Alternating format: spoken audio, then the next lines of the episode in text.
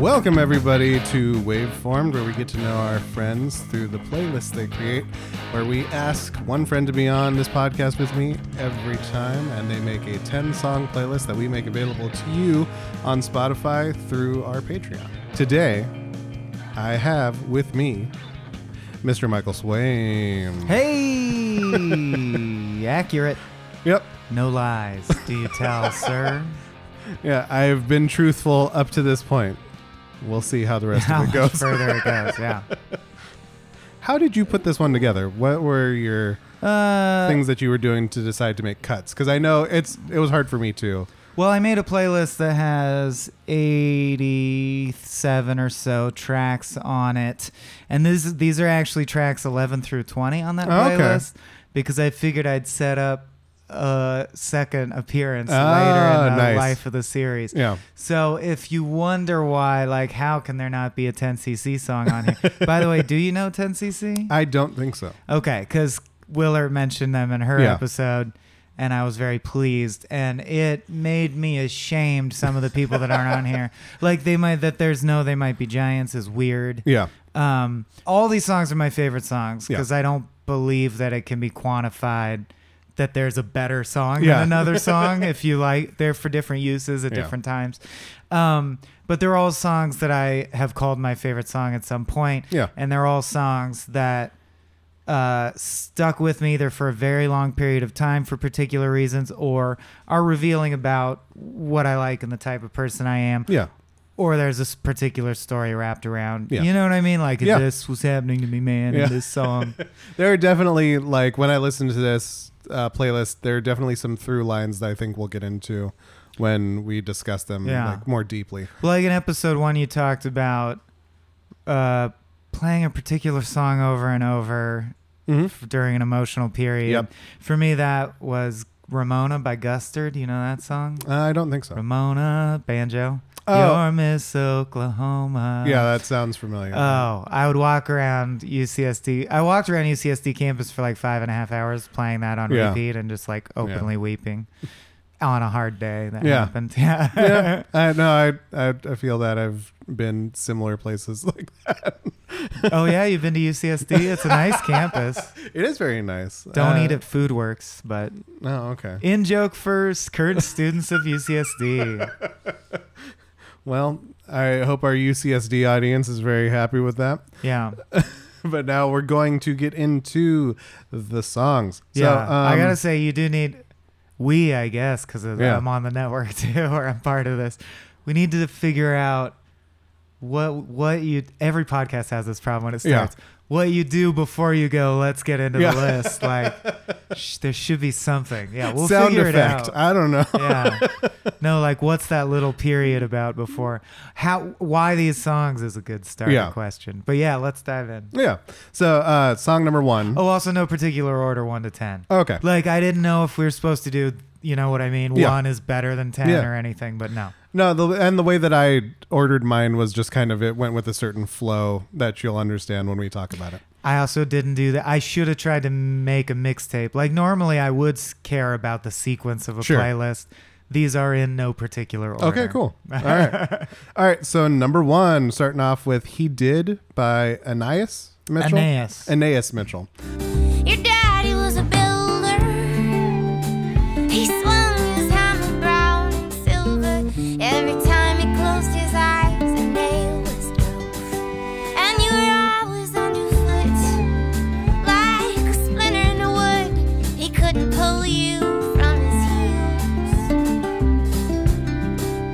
Uh, off of Young Man in America, came out in 2012. It was her fifth full length studio album. Yeah. I chose that because obviously Hadestown is blown up right now. It's Okay. the current. It's a Broadway musical that's sort of the getting the like Hamilton treatment or Sure. the Book of Mormon treatment this year, swept the Tonys and all that junk. Yeah. I saw her because my uncle's a folk singer and Mm-hmm. ran it. It's closed now as of recently, but at one point the largest folk label in America. And Anais started on his label, Oh, Waterbug okay. Records. And so, like 14 years ago, I used to see her all the time and Yeah. hang like. She knew my uncle, not me, but I Right. would be there. And I've seen, like, I saw her perform Hadestown when the tracks were still being written Mm-hmm. In a coffee shop in Vermont where there were only six people there. Wow. So it's like it's my little claim to coolness in the sense that there was a cracked article five six years ago Yeah. where I pitched I told everyone to go listen to Hadestown, and I don't. She's my one that's like that. Like Yeah. I knew her so far before she was cool. My uncle like Yeah. produced her first album Yeah. like was on his label i knew her when she got her first record deal Yeah. and to see everything she's done and by the way i've always been blown away by Yeah. her talent her lyricism and then so she's always folk is often uh, more about the poeticness with it sucks that i use the word poeticness while describing this but um, uh, the reason i'm a writer is words just flow through me like water they appeal to me more than any Yeah. other form of communication Mhm. so i am one of those people who will be like the music's important but if the lyrics aren't on point it really doesn't do it for me Yeah. Anais, like Anais has a song called uh, I forget the title off the top of my head, but from her album The Brightness, that is about the Magi bringing gifts to Jesus. Yeah. But uh, by the end, and the chorus stays the same. The lyrics of the chorus stay the same every time it iterates. But in the first time, it's about the Magi, the literal Bible story. By the end, because the way the lyrics have morphed in the verses between, you realize it's about uh, three people going through a checkpoint in the Middle East and getting pulled out of line and put up against the wall and shot. Okay. And it's the same lyrics. So Yeah. Anyone who does tricks like that or Yeah. is so into words that they're on the next level of like, what can I do with words and structure? So I was always blown away by her. Um, if you like Hadestown, and I do think Hadestown is where she graduated from, folk focuses on lyrics and the Yeah. backing is just beautiful guitar Yeah. work and became full on like now she does orchestral arrangements Yeah. with kinds of instruments you do not hear on folk records and you know Bon Iver keeps ripping off her tracks um, because she she's next level man and Young Man in America is not a musical, so it's not destined to ever be that. Mm-hmm. But if you like Hadestown or Anais at all, Young Man in America is a fucking poetic tour de force that will demolish you Yeah. about just what it is to be a young man in America, Yeah. written by a young woman in America, which Yeah. is equally doubly amazing. That was one of the things I was able to find about this is that she said that uh, this is an album that was definitely influenced by the recession, Mm-hmm. um, and the she was quoted as saying, "There's a feeling that the American is something of an orphan that we can't trust we're going to be taken care of." yeah. Um, and I'm gonna guess that the rest of the album is very similar to this one, and that it's talk it's about parenting and stuff like that. Lots of different common things. themes, but like There's- growing yeah. up, yeah, there's a song about lust, a song about the American dream and the Mhm. ambitions it fills you with, songs about Yeah. disappointment. It's awesome.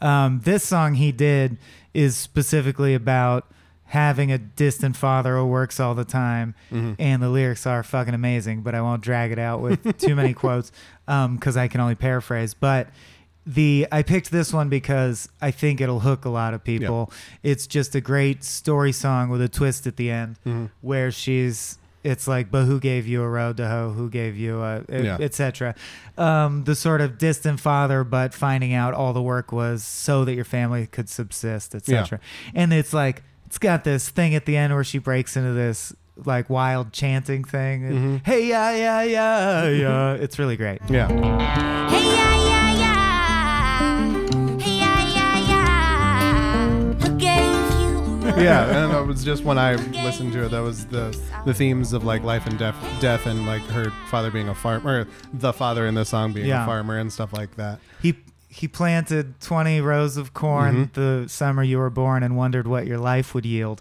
oh like i'm all about the lyrics that Yeah, like Tom Waits style could be printed in a book and would be Mm-hmm. Yeah. equally impactful. and that that is very much what this song Yeah, is. like I'm not like Katie. even without the even without the music, I can't still- like a song that just goes she bad, she bad, she bad, she bad. Episode to last reference to last episode, but yeah, But yeah, um, yeah, I think that I mean we could talk endlessly about the actual lyrics of this song just because I think it is very deep. Like Yeah. it's one that when I listen to it again, I listen more closely because of course when I listen to these, I just go through them for the first time just to get a feel, and then the second time. I'll probably repeat a couple times just so I can be like, okay, what what did they say Yeah. there? And Yeah. you'll get that pattern from me. I like dense, challenging lyrics Yeah. that unfold as you listen to it repeatedly. Yeah. Which is why I gravitate to rap as well. Yeah. Yeah. and that's that was one thing that surprised me about this playlist is that there's very little. Um, I mean, there's not really any just straight rap in this. Oh, I would say there's one. Yeah. But we'll get to it. Yeah. All right. Uh, so number two is going to be "On the Outside" by Oingo Boingo.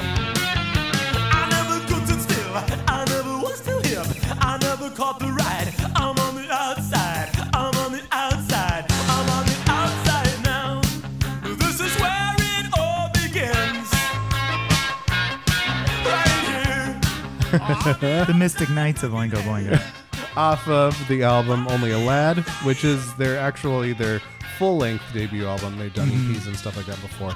Um, this is one of my favorite songs on this list, mm. but I also this is one another thing that I didn't realize how much I liked Oingo Boingo until I got a little bit older and I heard them with like more mature ears mm-hmm. because it was definitely something that was on in the background when I was a kid. Yeah. But then I saw Danny Elfman in concert a couple years ago. He was doing, he did um, Nightmare Before Christmas at the Hollywood Sure. Bowl, and then he did an encore where he did a bunch of Oingo Boingo songs. Nice. and that's like that was the like my favorite part. yeah. Uh, yeah, like so Oingo Boingo also has another thing I'm a sucker for is uh, like Jack White became I think the last master of this before rock died, which is my own I do think we're in a post rock world now. Sure. Um but uh the like four note guitar riff that's so catchy that you're like how the fuck was that not discovered already in the Yeah. 60s or whatever Yeah. and Oingo Boingo nails that every time. They have a horn section that uh, brightens up every song, but doesn't push it all the way into a being a ska Yeah. band. It's definitely more punk. Yeah. Um, but like, oh my god, like uh, Private Life, that riff. Dan, dan, dan, dan, dan, do, do, do, do, do, dan, dan. Um, I thought I heard somebody cry. They're just weird. Every Oingo Boingo song captures a tone of dread and this weird Halloween feeling while being high energy and catchy as Mm-hmm. Yeah. a punk rock song. As like tame punk, like Yeah, yeah. very much more rock with punk elements. His voice sort of adds that cast. Um, yeah, it was the first concert I ever went to. My dad took me to their last show they ever played before Oh, they awesome. broke up. And this song is on here more as a testament to as good as well the Simpsons theme I think is stands up with there with like Tchaikovsky and Beethoven in terms of compositions. Um, but as great as Danny Elfman is at score, and now I feel like he largely has a team of people who do Danny Elfman style Yeah. scores and just license them out. I will. I feel like there's an alternate dimension where Oingo Boingo stayed together instead. And as much as I would miss the Spider-Man score Yeah. and the Batman score, uh, Oingo Boingo was much better than a film score. yeah, they're much more unique. And even his like this one solo album he did solo after Oingo Boingo broke up that still sounds exactly like Oingo Mm-hmm. Boingo because it was like a Ben Folds situation. He did everything. It's his sound. But it's like if Tim Burton could make music Yeah. and and yet it has more authenticity than Tim Burton and Yeah. stuff does.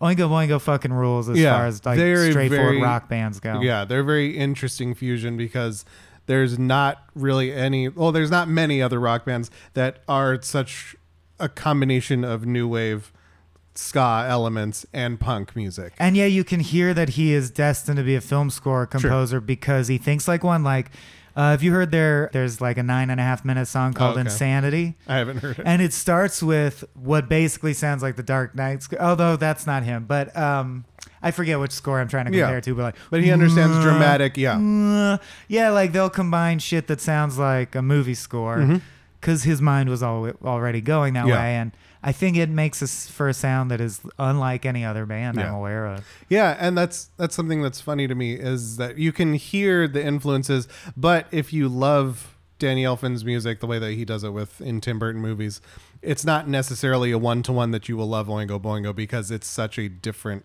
sound. No, it's a, it's his kick-ass side band Yeah. that is fuck that in my opinion is what he should have spent his life on. But uh, yeah, also his the passion in his vocal performances Yeah. is awesome. Like yeah, because it's fun. It's not. It's not He goes straight hard up vocal. on yeah. stage. and it's and it's a little bit weird. It's not completely conventional. it's that is one thing that you can't classify this song or any Oingo Boingo as being conventional. They're not. They're absolutely unique. In yeah, that- they found their own sound, and all their songs sound like that sound, Yeah. but no one else has captured that exact sound ever Right. again. Yeah, and so uh, why did this one? This one just made the list because because Uh, it was my favorite first. Like when I was a kid, and they were my favorite band for many years. It was my favorite. Um, that's all. yeah, and I Mm. mean the lyrics in this one definitely As an adult, I think it's heard somebody cry just because it's more musically various and challenging. I really like that one. yeah. I I- am not the ghost. Have you heard that one? Without a soul. oh yeah, I have heard that one. Yeah. I think he played that one. Ooh, I'm jealous. But um, yeah, and this one, I I think getting into the lyrics as well, it is talking about being an outsider and stuff like that. It's something that I definitely understand why you would identify with it, and why this one would not just be when you were a kid something that you liked, but something that as you grew, got older and appreciated Yeah. stuff more, that you would. Well, it felt meaningful when I was a teen and Sure. tween and thought I was an outsider. But now that I'm an adult and realize everyone thinks they're Right. an outsider, it has lost some meaning. Sure. Like I read Catcher in the Rye when I was 22 and I was like, I already know all this. This is stupid. like if I'd read it when I was 17, I'd be like, this is the deepest shit ever. but now I just think of it as like a banger. Yeah, because Yeah. I'm like, yeah, everyone feels like an outsider sometimes. The energy of I it never though shot is junk. I never even tried. Counterculture passed me right by. So I also love anyone who does makes their vocal performance fucking weird like Yeah. that. Like Our Lady Peace didn't make the list, but I love his voice. Okay. S- and everyone hates it, and I love that they hate it. Ah yeah yeah Yeah. Superman's dead. People with weird fucking voices, they might be giants. I Yeah. love that. Yeah. No, yeah, and I think that one, and I think the way that he, because it's you're talking about his vocalization is completely atypical in this one too. It's super theatrical. Yeah. It's like he's. I mean, this is 20 years before, but it's like Yeah. he's Jack Skellington and he's acting in a Yeah, yeah. scene. Yeah. exactly, and that's what, and that was one thing that I kind of noticed about the. The, the playlist as a whole is that it seems like you are drawn to things that are either that aren't that are not typical just uh, melodic recitation of the lyrics. Absolutely. I hate standard pop songs, Right. most of them. There's exceptions, but I'm also very much into tone, lyrics. Mm-hmm. And then because I love performing things I've written, Yeah, I think as an actor, my greatest strength is my control over my vocal performance. Sure. And my heroes were always voice actors like Billy West and uh, etc. Um, I mean, I can go on and on, Yeah, but yeah. that's not the point. Um, but I feel like Maurice LaMarche. But I feel like uh, I admire vocal performance truly as a pure medium and like the idea of making your body an instrument. And I apply that to all vocal performance. Mm-hmm. That's why I find myself, I'm attracted to public speaking, Yeah. oratory, live reading, acting. But most of my acting skill is in vocal performance, voice acting, singing. And then, of course, the singers I always gravitate to, I always realize retroactively, are the ones who treat the performance like it's also a TV show or play Yeah. they're performing the emotions at the appropriate time, Yeah. not just hitting the notes in the correct sequence. Yeah, and that's Yeah. the thing that I don't think necessarily everybody thinks about who hasn't done any acting training is that your vocal performance is so informed by your physical performance Mm-hmm. and vice versa you can do, you can base an entire character off of whatever voice you come up with and you can base your entire I don't know you can base them also do it the other way around Yeah. base the voice on like how you how your posture is and things like that absolutely, yeah, so yeah, and I think yeah, that's just something that as an actor now is extremely important, and obviously it's important. We there's a reason why we have animation as such a popular medium, Mm-hmm. is because you don't need to see a person doing it as long as you can hear them doing it. yeah, absolutely. All right, so that leads us to number three, which is "Everything Had Changed" by Barenaked Ladies. till every friend I'd known was gone. Then one day I was not alone. Everything had changed. Everything was strange. Everything had changed. Everything was Um, strange. off of Barenaked Ladies Are Me. Blam. When in rags Yeah. and was a Uh, they're double album. 2006. Yeah, The other that's it. one's Barenaked Ladies Are Men. Blam. Yes. yes. Uh, yeah, it's they recorded. This one is the first full length album of original material that came out after they had decided to become an independent band and not re-sign with their label. Mm-hmm. And so that was the double album was 29 songs. uh, Yeah. that were recorded during what are what they call the Are Me sessions.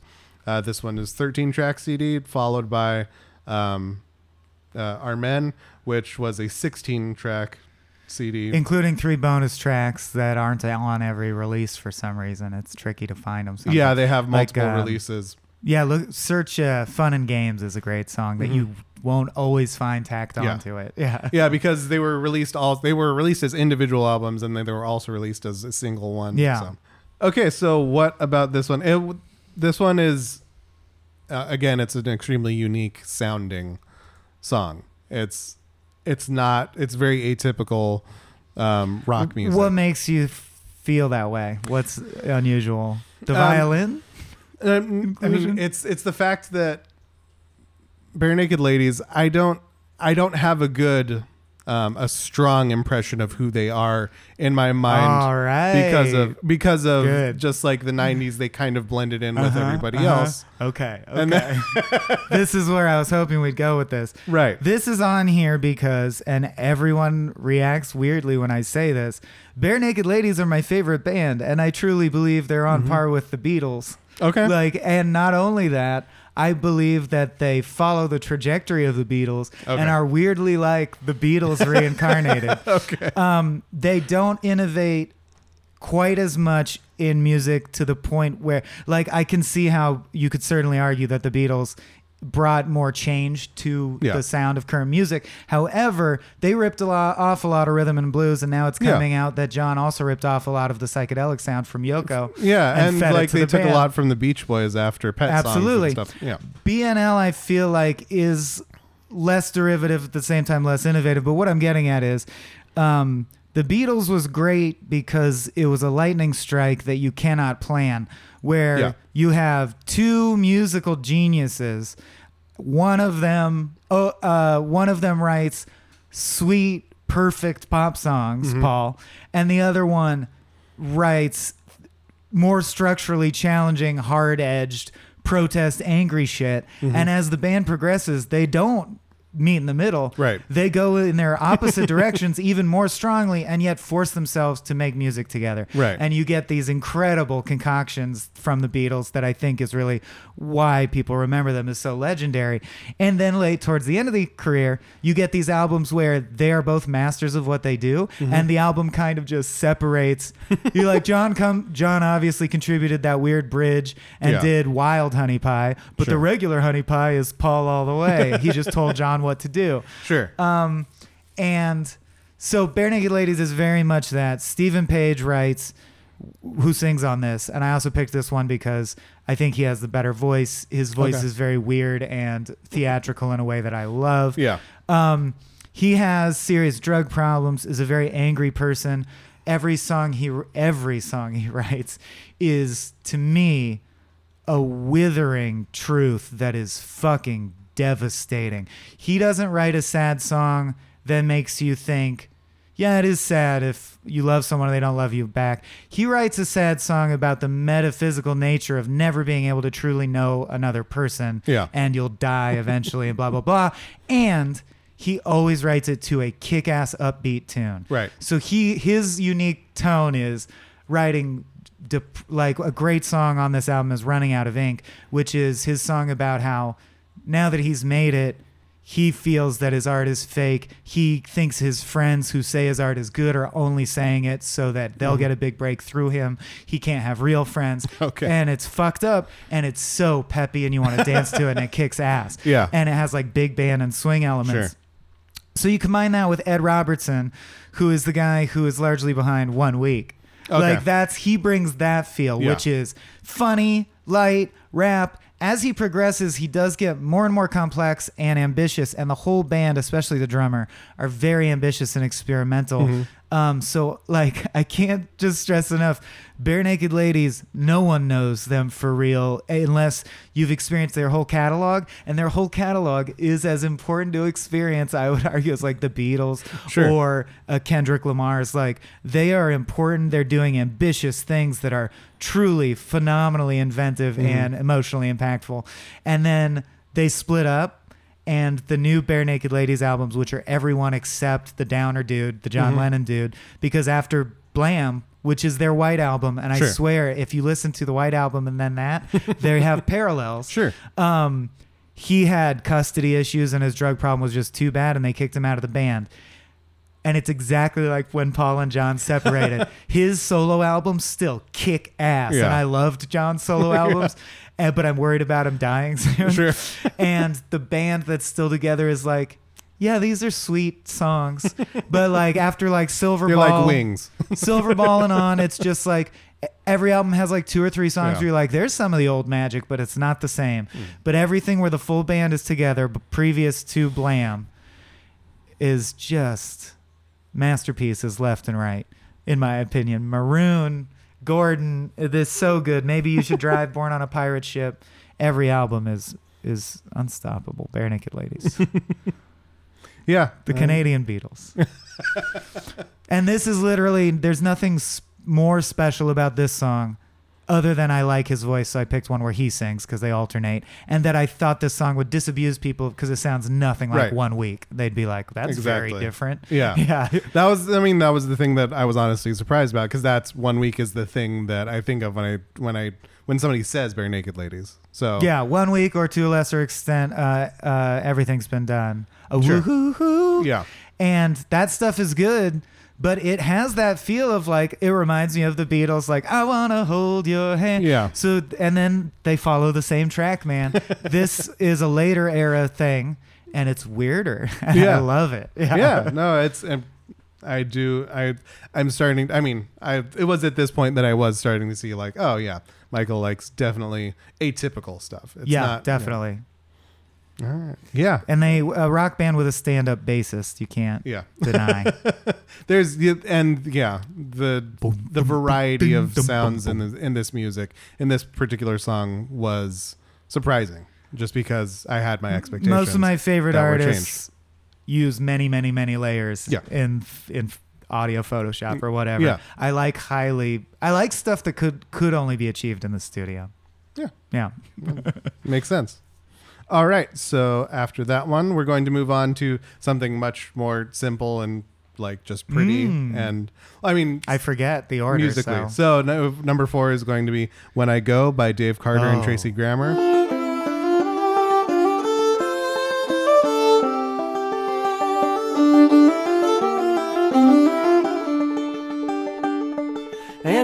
The sun comes trumpets from his red house in the east, he will find a standing stone where long I chanted my release.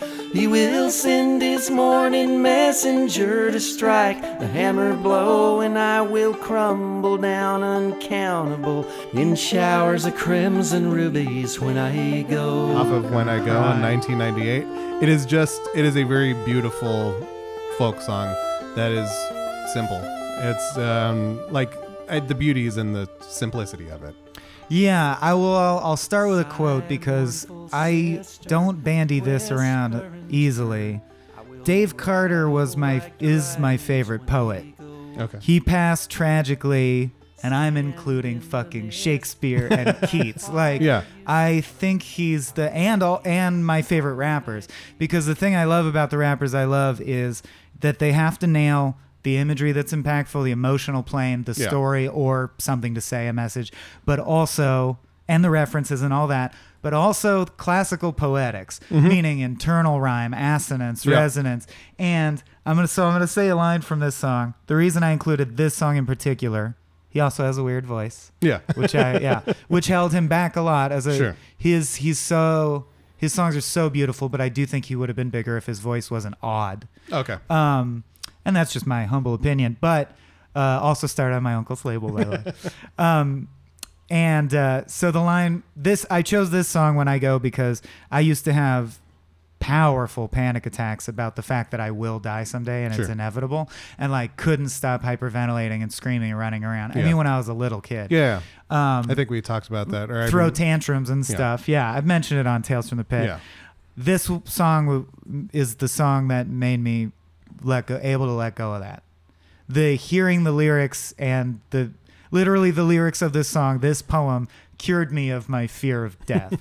um, and but this is not. I can't do the whole lyrics. You got to listen to the song. Yeah. But I will just point out this line because it shows off listen to the fucking virtuoso poetic skill of how it flows. Yeah. Um, so the line is I will bellow like the thunder drum, invoke the storm of war, a twisting pillar spun of dust and blood up from the prairie floor. I will sweep the foe before me like a gale out on the snow, and the wind will long recount the story, reverence and glory when I go. So it's got, I mean, like you could teach a poetry Yeah. segment on it, not just the internal rhyme scheme, but the punctuality, Mm-hmm. Yeah. meaning like withholding the final rhyme until you finally, Yeah. when I go. It's And the meter fucking- of it, yeah. So every all of his lyrics blow me away. He's got my favorite song of theirs, Tillman County. The first line is. Uh, Mother Red River, she winds like a copperhead, coils and boils over Denison Dam. Little white houses, eggs on the rocky bed. I am the son of a serpent, I am. So it's like I was born on the Mississippi River. All the houses are eggs, little white eggs. Therefore, I'm like a snake man. Yeah. So I just love the shit he does. Tracy Grammer is he wrote the music and the lyrics. Tracy Grammer uh, it contributes a lot to the melody Yeah. and plays all the fiddle parts, which are phenomenally Yeah. impressive in their own right. Uh, she has a better voice than him. Yeah. Um, and she has also, since he passed away, released several albums of his music. Sh- You know, she goes on and completes songs that he was working on. So I, he, they're my favorite. Um, Yeah. He's my favorite lyricist. Period. Yeah. that makes sense why it's on the list. yeah, and yeah, everybody, if you haven't listened to these songs yet, please, like, this is one that I definitely think is it's touching. It's Yeah, yeah, yeah. anybody, not even just because of your personal story. Mhm. Anybody who has a heart can listen to this kind of stuff and feel it, and Yeah. because I didn't have any prior association with it. And if you're scared to death like me, they have another one called The Mountain, which is more obtuse. But I listened to the lyrics of The Mountain, the Dave Carter, Tracy Grammer song, knowing that the mountain is a symbol of death. And I think you'll get a lot out of that song too. All right. I like it. So this moves us on to number five, Mm. which is going to be Mountains of Things by Tracy Chapman.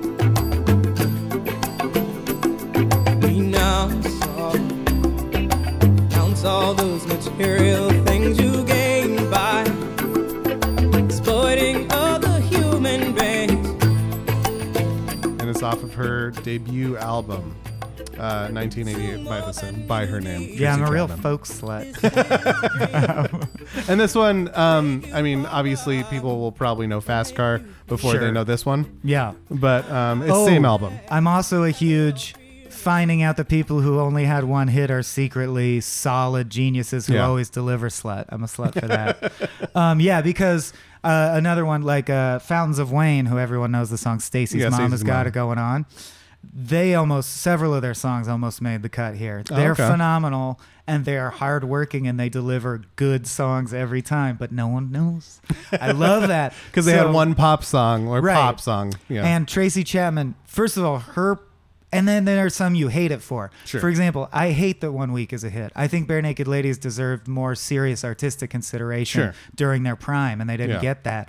I hate that Stacy's mom Yeah. makes people think that they're a shitty novelty band. Sure. Um, Fast Car fucking rules. like I am not. It's It like does. Hey Yeah. Ya, where they u- in the 2000s, early Yeah, yeah. 2000s, they did overplay Hey Ya around campus and shit. Yeah. But I was never like, I'm sick of this song. Yeah. It rules. Yeah. Fast Car is just a stone cold groove yeah. for the heart. Yeah. Um, but I would say Tracy to me, Mountains of Things is a tirade against the evils of capitalism. And, yeah. I one of my core beliefs, and I don't have many core beliefs, is I hope I'm never rich, and I think money fucking ruins everything and is like soaked in evil. Yeah. And I really don't like uh, having a lot of money, being around a lot of money, people who direct their lives around moving money around. Sure. It bothers me. And uh, so this hits uh, very eloquently all those points. Yeah. This is the song I scream sing in the car. Mm-hmm. Uh, I love to sing along to Tracy and Mountains of Things. I do essentially a vocal punk cover. like she's still putting a lot of emotion in it, Yeah. but I'm like, they tell me.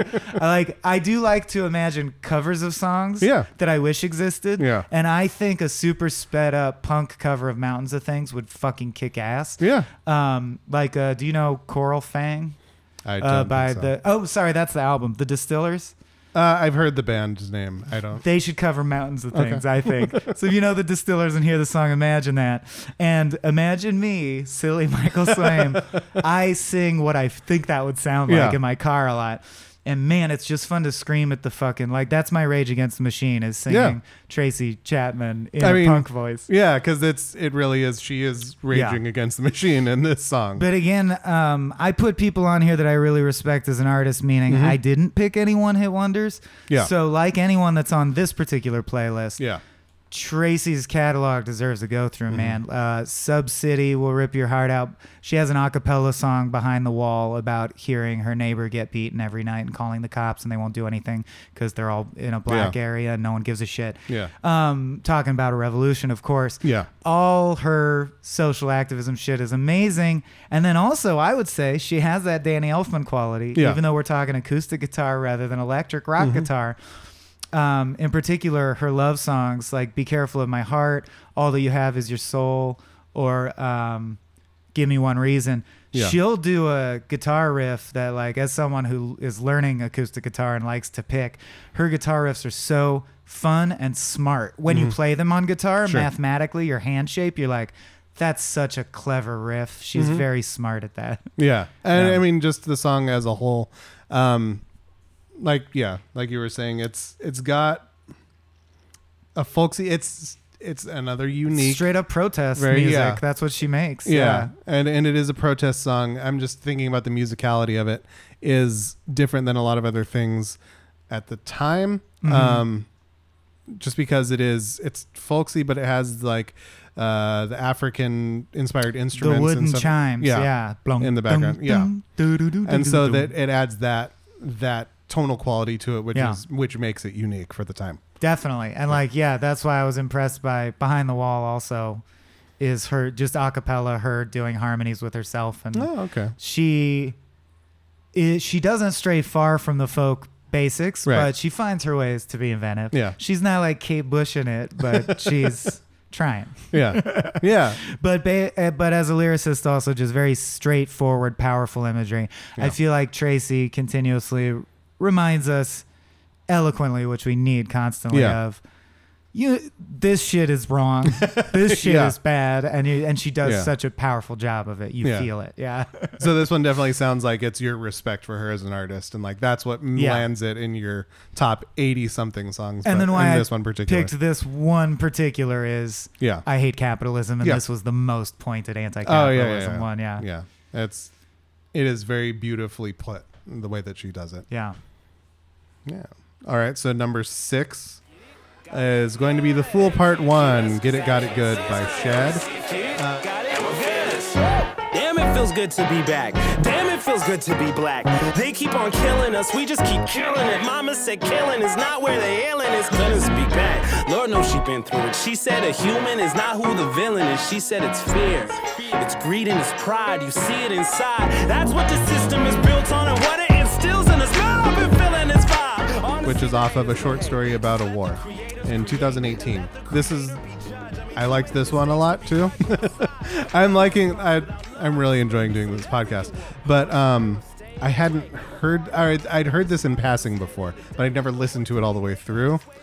And I just love it. Oh, as you a- had. Yeah. Is he expanding? Because as far as like on Spotify, Shad songs have two thousand listens. Right. And he's another guy that I've known for a long time now, and I included him as my avatar of rap. If Yeah. I come back, I could easily do a ten song list that's only rap, um, because I have deep appreciation for the medium. Yeah. So there had to be rap on here That said, I- I just didn't want it to all be rap because then I would just be quoting lines and Yeah. explaining why they're good to me. Um, but I included Shad because Shad has never released an album that doesn't have multiple songs on it that I weep the first time I hear Okay. them because of not in the way where the Barenaked Ladies did. Steven Right. Page gets me because I'm like, that's true. Everything is shit. um, the opposite. He has a song called Fam Jam, uh, Not Bad, Huh, for some immigrants. Okay. And the lyrics are so fucking positive and optimistic and uplifting about how fuck the haters we're going to get through this difficult Yeah. period with, you know, everything that's happening, the detention camps Yeah. and the concentration camps and all this shit. And first time listening to it by the end i'm like weeping about like we will we'll get through it together um i find his spirit is so big and his lyricism is is there is solid i don't understand why he's not much bigger Yeah. he's fucking phenomenal and i and this one i listened to five times in a row this album just came out Yeah. and uh and this song I cried the first time, so I replayed it five times in a row. I fucking cried. Yeah. At the part at the end where he talks about uh, Jesus meeting Judas in heaven, ran up to hug the young brethren, which Mm-hmm. Yeah. dug at the other eleven. They said, "Why is this heretic here in heaven?" Mm-hmm. And he said. Because hell is anywhere God's love is in present. Wherever we go, we go together, my Yeah. brethren. Amen. And like, I can barely say that without weeping. Yeah. I'm like, oh, if Jesus is like that, Yeah. I'll, I should accept him as my personal Lord and Savior because I love shit like that. Yeah. Like the idea that Jesus, Jesus would meet Judas in heaven and hug him. Yeah. yeah. No. And I was the, the first, I mean, obviously, like I said, the first time I just listened to it, the second time, and like the third time when I'm actually digging into the lyrics, it's just, it's very impressive. Just the way that the, I guess the structure of it and the way that uh, the actual meaning behind the lyrics is just something that, I mean, yeah, it blew me away too. Yeah. Like, He has a song on that album called uh, Revolution versus the Establishment, Mm-hmm. where he sings from the point of view of revolution. Okay. The first verse and second is the establishment. And it's like, yeah, he's so, he's a smart dude. Listening to his shit sometimes it feels like a tight, hilarious Yeah. sociology lecture. And I love that shit. Yeah. and um, uh, yeah, man, he has a song called Fire that's just a show off track Mm-hmm. uh, off a recent EP that it uh, has. I'm paraphrasing because it goes. The entire song is the same uh, Yeah. rhyme scheme. Okay. But part of it is, I can lift orzo by the fork load, tour, bo- tour both coasts, or teach a course load at the sore bone. and it goes on and on. He's Yeah. great. He's fucking great. Yeah, this was one that he said uh, about the album. It's a provocative story told through disarmingly catchy songs that weaves through issues of migration, environment, politics, and above all, human spirit. And Yeah. that was one, and that's exactly what I take you to the next level, warp zone. But yeah, and I mean, it is disarmingly catchy. Is a perfect way to if you're just listening to it in the Yeah. background. It's something that is one that I would never skip if it just came up on a playlist. I never skip it. He's catchy, funny, clever, and deep. Uh, yeah, his his he has that flashy, show off, clever style. It's like witticisms abound. Yeah. Number this brings us to number seven, uh, which is somewhere in America. There's a street. Somewhere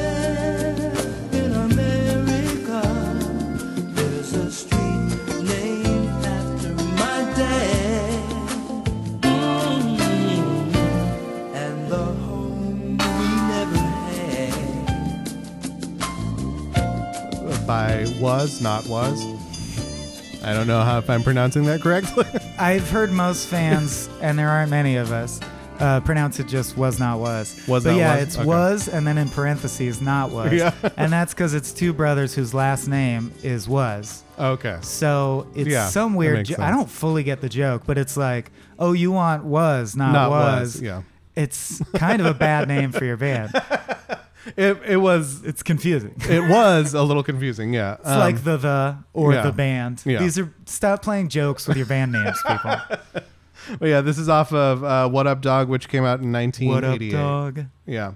Um, yeah, this was their breakthrough album worldwide and it, well, worldwide and was ranked 99 on Rolling Stone magazine's list of the 100 best albums of the 1980s. Oh, I didn't know that. Yeah, I think uh, they're a little like Steely Dan. They get a lot of respect from other musicians, Mm-hmm. but a lot of people don't know them. Don Was, I know, uh, one of the brothers is like a superpower producer. Has Okay. produced, I believe, Weezer albums, Barenaked Ladies albums. They might Yeah. be Giant albums. A lot of people I Yeah. like. Um, but their band was not was only has a handful of albums Mm-hmm. and i would say you will have to hunt through for the tracks that fit your taste Yeah. but they are now you're getting a feel for how weird mikey actually likes it not this song um Right. this is i to me this is their sweetest most straightforward moving song Sure. and again i'm all about lyrics and and visually striking imagery in lyrics Yeah. um so this describes the kind of neighborhood he thought existed in america when he was a kid Yeah. and I don't know exactly why he phrases that as it would the street would be named after my dad, but Yeah. it's at night only crickets, no prowlers, no sirens, no pinky ring hustlers, no angel dust Byrons, no bars on the windows, no saber toothed neighbors, just good simple folk in a rainbow of flavors. So like the lyrics are high caliber. Yeah. And uh, to me, the idea of the peaceful suburban neighborhood as almost a heaven that doesn't really exist. Mm-hmm. Yeah. Like, what if we could have that sweet neighborhood where everyone wouldn't that be heaven? Mm-hmm. Yes, it would. You think it exists as a kid and you grow up and realize it isn't. Yeah. So, yeah, the chorus is somewhere in America there's a street named after my dad and Mm-hmm. the home we never had. Yeah. Uh, and I don't know what that means exactly, but they're often weird and obtuse. They're highly experimental. If you want a taste for like truly the kind of shit I Yeah. love that I know other people don't, Yeah. listen to the title track on that "What Up, Dog," Yeah. which is. Do you like the books? Mm, no, I The haven't- books are a band that just kind of makes soundscapes Okay. interesting, or like Merriweather Post Pavilion. Um, yeah, "What Up, Dog" is just like sounds, and I think it fucking rules. I Yeah. love it. It's Yeah. really good. And It's this, weird. It was a funny parallel because this is the second one from 1988 that's really heavy on social commentary. This and Tracy Chapman Mm. Yeah. were same year. That's true. Um, and they are not normally heavy on commentary. They're normally just weird. Mm-hmm. Um, so this song was interesting. Outcome of the Freaks is a good commentary one. But, uh, and the guys, so the two brothers switch off singing.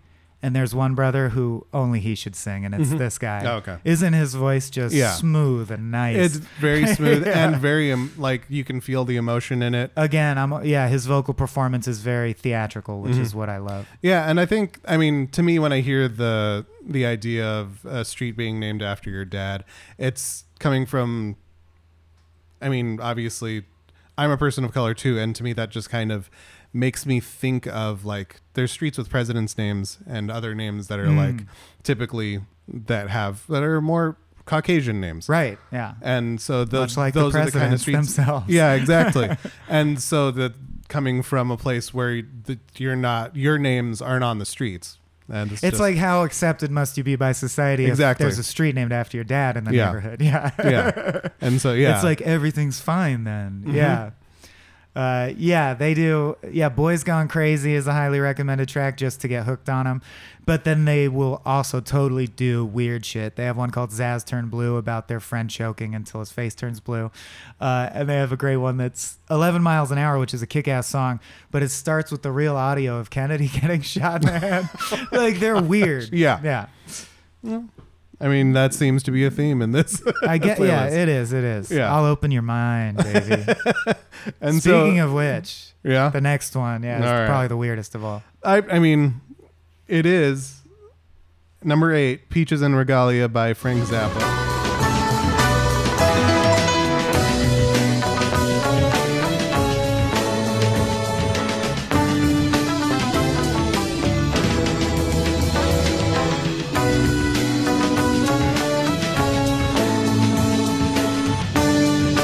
Hot Rats, which is from 19, 1969.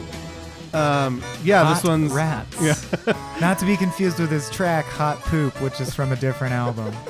But this one is completely instrumental. And yeah.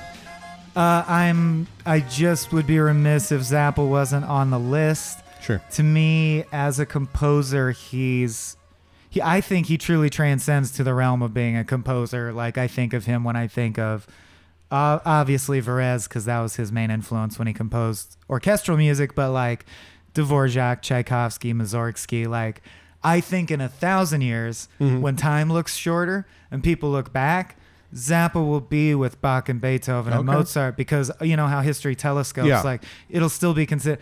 Uh, and, like I truly think he took all the sounds of rock and doo-wop and Motown Mm-hmm. And use them as a composer would. His band was notoriously insanely difficult to be in. Mm-hmm. He would teach it with sheet music and treat it like a symphony practicing his pan was huge many pieces he composed and performed many Yeah. symphonies later in life when he finally could raise the money to um, I could and we may do a whole Zappa podcast because I'm obsessed with him. I read Sure. I read everything he's ever written.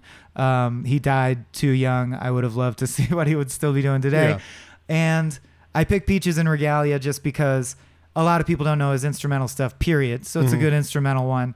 And but if I was gonna go weird, I'd probably Mr. Green Jeans. I think is Okay. my favorite instrumental. But um, it also shows off how, on top of all that, you throw a guitar in his hand and he can Sure. fucking wail like a monster. Like he has this um, unique soloing style that I describe as the whirlwind. Okay. Like uh, like Harrison's guitar sang, and like Prince is probably the best guitarist to ever live, and its technical perfection Yeah. and its crispness. Uh, Zappa's solos are grungier, but he crams in just as many notes. Yeah. and it's very, it's like screaming. It's like a screaming tornado. Makes sense. So I just think he was like a deep thinker, a leader of men, Yeah. a great musician. Truly, uh, yeah, for me, up there with Tchaikovsky Yeah. and Beethoven, man. Yeah, that and what you're visionary. describing sounds like we we did a podcast about Whiplash together, Mm-hmm. and it's it's very reminiscent of that in my head, which is funny because um, this particular song has been included in the underground version of what's called the Real Book. Um, because despite being compositionally more complicated than a typical jam session tune, uh, this song, um, I mean, being in the Real Book is apparently described as the ultimate insider credential for a jazz composer. And Oh yeah, he'll Yeah. fuck with some jazz too. the real book refers to a number of compilations of lead sheets for jazz jazz standards. Usually refers to the first volume of a series of books transcribed and collated by Berklee College of Music students during the 1970s. So Wow. this is a song that is still being used by jazz ensembles because of the stuff like complexity and yeah, shit. exactly. Like that song Whiplash or Caravan. And Yeah, like, exact- And I believe it. And he's so prolific that there's dozens and dozens of hours of this stuff to dig into. He is a visionary, so a bunch of it's going to be weird, and there will be stuff that's so weird that it doesn't hit you. But like, I so appreciate Mm-hmm. that he was trying everything and honing it to a virtuoso Yeah. level. Fun fact: his album, his jazz album, "Jazz from Hell," was the is the only album uh, to have the parental advisory warning on it that Mm-hmm. has no lyrics in the history of music.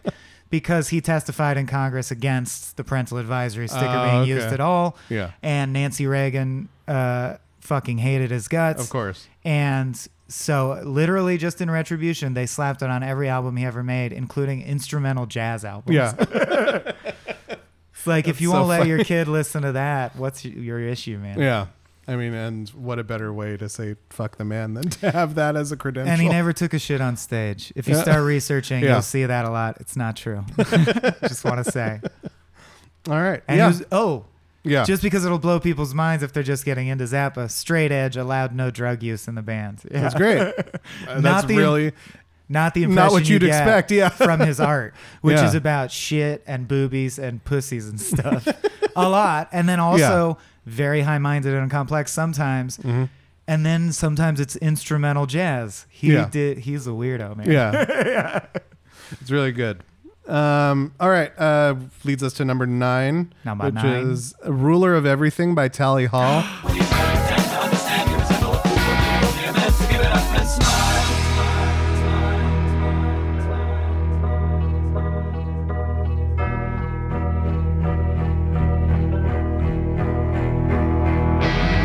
off of Marvin's Marvelous Mechanical Museum, which came out in 2005. This is their debut studio album. uh, winner of the a prize Yoko Ono gives out every year Oh. for uh, the John Lennon Songwriting Award, and I can see why Yoko would like this song. Okay. Or think, according to like the website, that it carries on the tradition of the kind of music John would be making. Okay. Um, Yeah, this was one that I think um, spoke to the surreal nature of some of this music that, like that, that Yeah. made it pop up in my head. Was like, yeah, and I think this one's a lot easier to decode if you understand that the lyrics are sung from the point of view of time. Sure. Time is saying the words. So it's Oh, okay. uh, like, do you like how my face disintegrates into sho- into chalk? Sounds like nonsense, but it's actually a reference that clocks used to glow in the dark, and it, because of radium Oh, okay. and radium disintegrates into chalk. That's just scientifically Mm-hmm. Yeah. accurate. So, do you like how my face disintegrates into chalk? Is supposed to give you a clue if you're incredibly smart or look it up that time is singing to you. Right. And then all the lyrics sort of fall into place and do have meaning. Um, but at the same time, it's Im- it's a song that's impossible to describe without you hearing it. Yeah. It could only be done in a studio setting.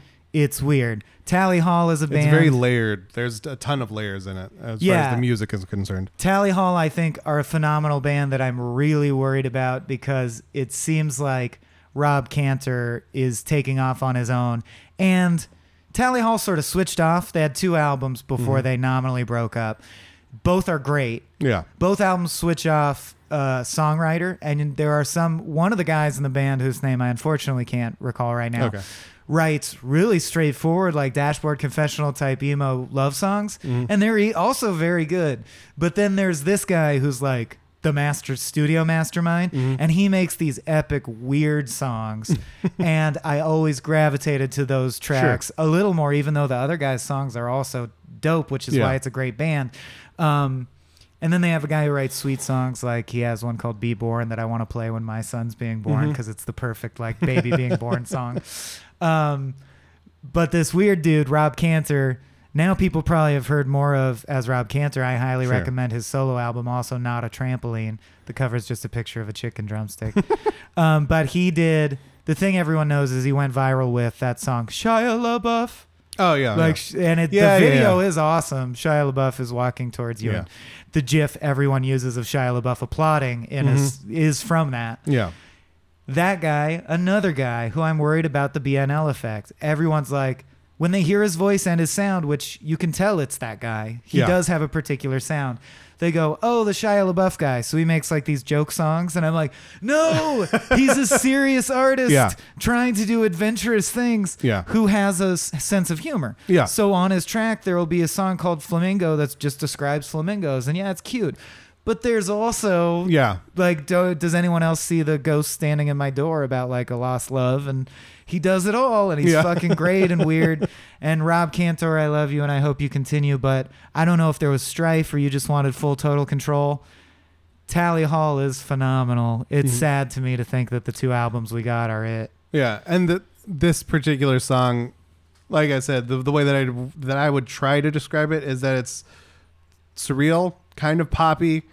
There's, and it just feels. I mean, I guess the the lyrics and everything, the way that it's executed feels like it doesn't take itself too seriously, but it is serious musicianship. Mm-hmm. And yeah, and i i a pattern for me is yeah i love songs that so you're not i actually don't really like Merriweather Post pavilion or even i the book somewhat but i i don't like weird in the sense of like john cage like noise dicot like Sure. weird or like atonal 12 sure. uh, I forget what it's called, 12 scale, 12 note scale instead of the normal. What I like is people taking the elements that are catchy in rock, pop, hip hop, doo wop, Motown, soul, and putting them in a weird order Yeah. where all those genres are mashed up in a way you didn't expect. Yeah. But the building blocks are still catchy riffs. Yeah. So as much as I go like, these guys are weird, they're not weird like weirdness is weird. Yeah. It still has that guitar riff that comes in and ties it all together and feels like a normal pop song. Right, Yeah. exactly. Yeah. and it's and it that makes sense that you would like that because it's kind of like uh, it's the, it's messing with structure in Yeah. a unique way, in a novel way, um, and it's not, but it's still being very good at doing what you are doing, and you- you're just putting it in a different order, or you're expressing it in a new way, or you're trying to, which makes sense. I didn't put Andrew Bird on here. This is bad, man. I'll have to come back. Yeah, because and that's what I love so much about 10cc. I feel like they Yeah. sort of invented that. Uh, people who don't like 10cc say it feels too ADD or it's all over the Okay. People who love 10cc like me, we like it because for the price of one pop song, like four and a half minutes, yeah. you get the components of like your average pop album. Like they abandon the catchy riff that should be sustained through the whole song Sure. and give you a new riff that's just as catchy. You're like, this could have been 12 songs. they just keep switching it up and Yeah. I love that. Yeah. All right. Uh, yeah. This one oh yeah, and the rap breakdown in this one is when I don't it even comes know if in. it qualifies. well, yeah, I mean, yeah, well, because it becomes it so is a distorted. breakdown. Yeah. It's sort of just a guy going like Yeah, jabba, and you eventually. It's like a sound texture. Yeah. but it's, I think it would still counts as the breakdown. Part sure, of the sure, song. sure. Yeah. Definitely. And that, that was it. It hits really hard, and it's towards like the two thirds mark of the song, Yeah, I like how it starts and it changes it. really changes the whole feeling introspective, it. and then in the mi- in during the bridge, the song becomes like kick ass. No, let's fucking mosh Yeah. a bit. Yeah. Yeah. They also speaking if you're okay with cheesy white boy rap, um, they don't do that, but they did one. They Yeah. have like a novelty rap on their first Sure. album that introduces the band. That's a pretty decent rap. Uh, yeah. So I mean, I can kind of. It sounds. I can hear why this one made the list For sure. yeah. yeah. And uh, which leads us to our final song, number 10, Down about ten. which is 15 Petals by Elvis Costello.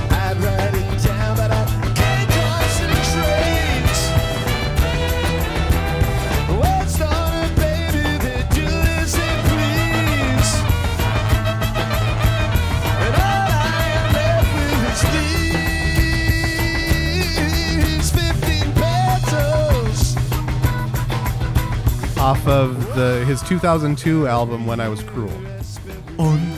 Uh, people who have heard the album will know that sound effect. On. uh, it's his wife Diana Krall saying the word on, which was the sample for the title track "When I Was Cruel" number four. Yeah. Elvis Costello. Yeah, this is one that I, I really did like this song. I mean, I think we should address like the controversy with him. address and- whatever you want. I just think like because people will think of Elvis Costello and like they have the association of the controversy of oh, I don't think His- most people know that story, but Really? they should. It's a fun story. Okay. Long time ago. Long yeah, this is a long ago. time ago. I'm Um, not defending his actions. no, no, but and this is something that uh, came up when he wrote his um, autobiography more recently. Uh, this is from a Rolling Stone article about his autobiography. Uh, it says that he does makes no excuses about the infamous James Brown James Brown Ray Charles incident. Um, Costello doesn't flinch when recounting the potentially career-ending drunken brawl he got into at a Holiday Inn in 1979 with members of Stephen Stills' band, in which he reportedly called James Brown and Ray Charles enough racial slurs to land him the first nationwide, his first nationwide media coverage. Uh, like his hero John Lennon, after his "bigger than Jesus" com- comment in 1966, Costello faced press with a ham-fisted apology. Uh, it took years for him to live down the incident, but he still carries the scars. He asks the reader if they think he's racist and lists a bunch of things that he's done with uh, artists of color. And Well, yeah, he just collaborated on a great album with BB King. yeah, and um, talks about the fact that he had a poor mental state at the time um, while he was on the tour. Um, and but at the end of it, he sums it up by simply saying, "Never mind excuses. There are no excuses." Yeah, I'm I'm s- I have become satisfied over the Yeah. years, at least to the point of like, listen, man, I'm trying to figure out whether I still listen to Michael Jackson tracks. So, Right, of like, course. I have more complicated fish to fry. Yeah. but it happened. It's bad. The legend goes Bonnie Raitt broke his arm. Yeah. which is awesome. It's um, but it doesn't make me like her music better than Yeah. Elvis Costello music. Because what I was going to say is.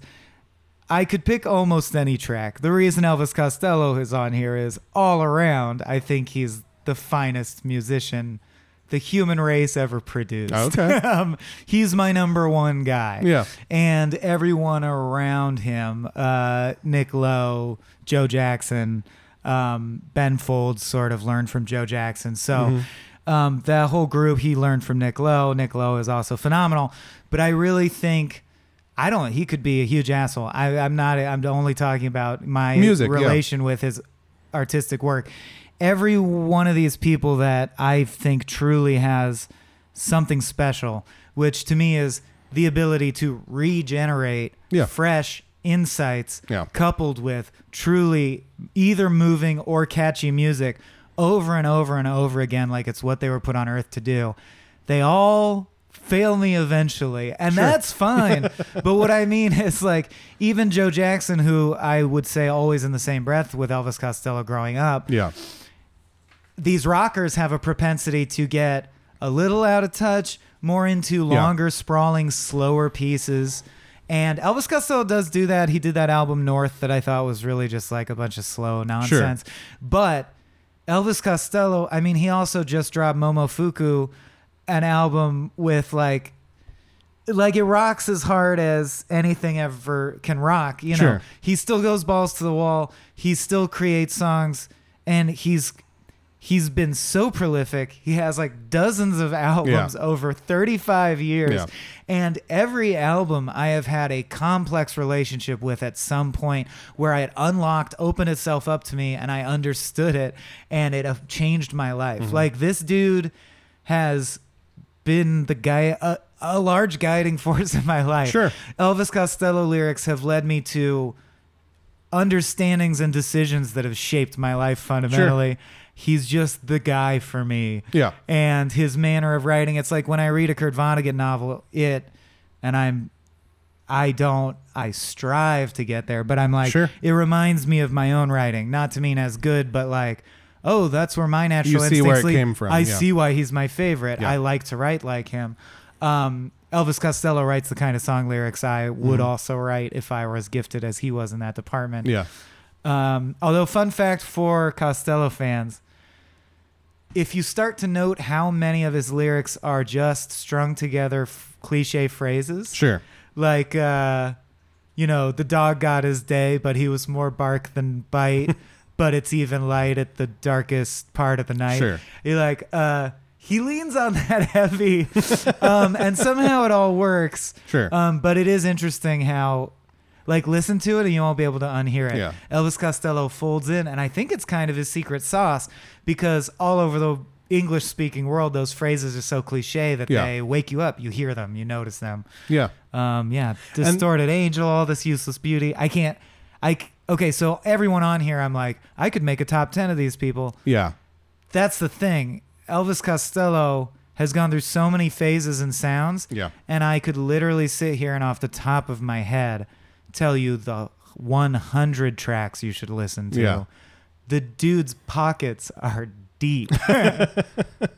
Yeah, and this song to to his credit, you're talking about. You mentioned how a lot of rockers get really self indulgent or like get, go off into the weeds as they get older. This particular song uh, was off an album that was 30 years into his music career. Yeah, and an album, and, And even it- later yeah. album, that more recent album than that, Momofuku. I recommend you look up.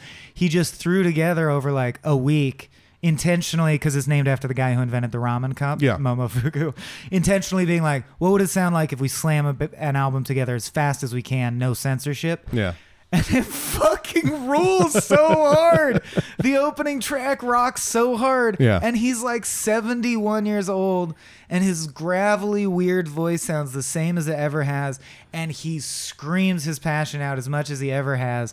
And the thing about his voice that I do want to say is I don't admire vocal performers just for sounding beautiful, but for the control they have over their instrument. Elvis Costello's voice is objectively bad. It sounds gross and bad, but he has worked. You can tell how hard he's worked to hone his ability to make it do whatever Yeah. he wants.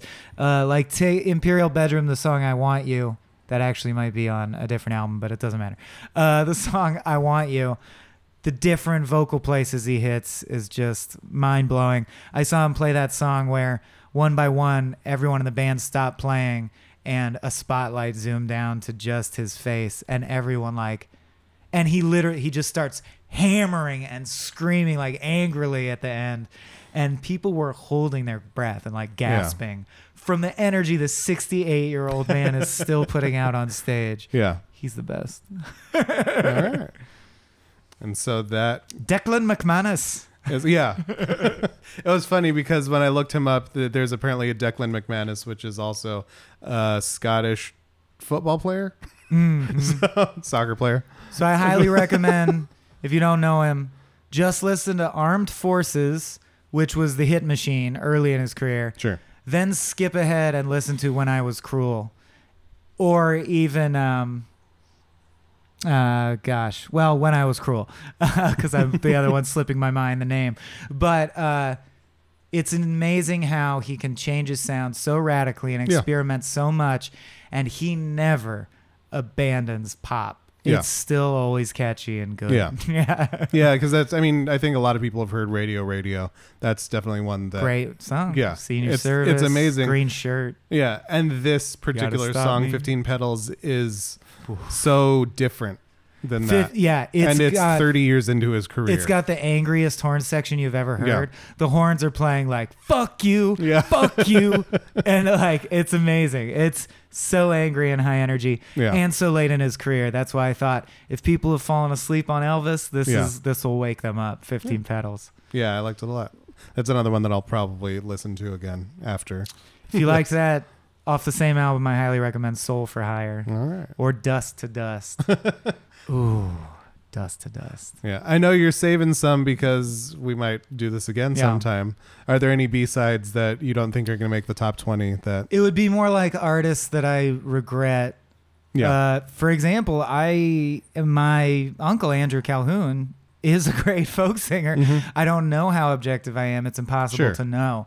But he has a song Freedom Road I would include if I was invited back because I think it's that good. Mm-hmm. Um, yeah, as someone who's big, I was steeped in folk, and it's probably my favorite thing. yeah. Andrew Bird, tallest man on earth uh, for the big names, and then a lot of smaller names, but also Yeah. also big names that are just older now for our younger audience. John Prine, Yeah. it's crazy he's not on here. Vashti Bunyan, um, yeah. So it's more like groups for me. Sure. Um, and then I have this whole other side. Oh, Beck should be on here, Mm-hmm. Sure. represented in some way. 10cc, they might be giants. But then I have this whole other side that's like, I also love pop punk, rap, Sure. and like harder, more straightforward rock. I could do that list. Mm-hmm. And then I don't, I didn't know if it would just fucking bore everyone. Yeah. But I still have classical in heavy rotation. There's a lot of classical I like. And lately, I love. Well, I tw- what I tweeted was I my life has been immeasurably improved lately by listening to any song that a drag queen would dance to in a stage show. Sure. Like "I'm Every Woman" by Chaka Khan. Yeah. Oh my god, the energy I get off that song. Yeah. It's good. yeah. Yeah, man. Uh, Yeah. Smokey Robinson should be on here. It's tough. There's a Yeah, lot. It never ends. I think with this list, a lot of the themes to me that came up as far as things that repeated were your- Kendrick should be on here, Sure.